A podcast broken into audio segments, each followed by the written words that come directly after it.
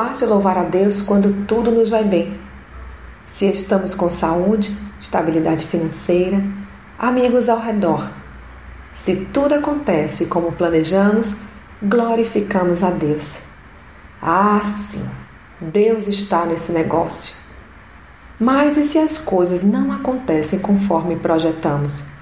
Não estão sob o controle do Pai? Temos por mania repetir a frase: Deus tem propósito em todas as coisas. Mas será só mania de repetir frases prontas ou de fato acreditamos nesta verdade? É uma verdade que, se entregamos a Deus a nossa vida, Ele tem pleno controle dela. E ainda que a figueira não floresça, daremos glórias a Deus, pois acreditamos que Ele tem propósito em todas as coisas. E todas as coisas envolve aquilo que entendemos ser muito bom para nós e também aquilo que achamos não ser tão bom.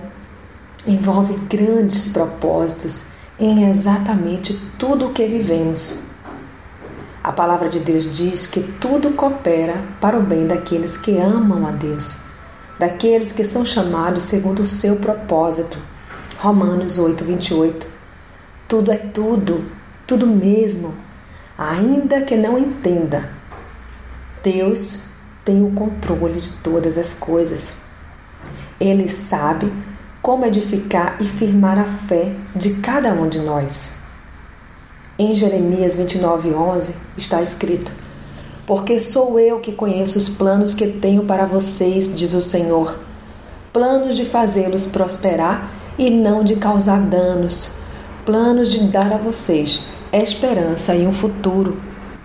Portanto, amada, Acredite que não é para te fazer mal que Deus permite determinadas circunstâncias em sua vida, mas é por amor que Ele te faz passar e vai contigo, te fortalecendo, te edificando, te lapidando, te transformando, te consolando, te firmando nele, fortalecendo a sua fé, confiança, dependência e submissão a Ele.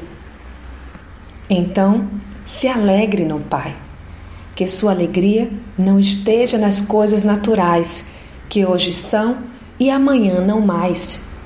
Se alegre em Deus, que é o nosso eterno Pai, Pai com quem estaremos para todo sempre.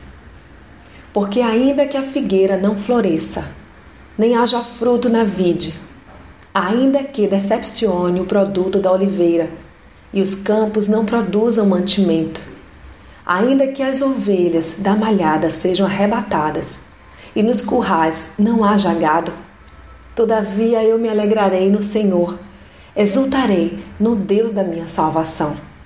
O Senhor Deus é a minha força e fará os meus pés como os das servas e me fará andar sobre as alturas. Aleluia. Abacuque 3, de 17 a 19.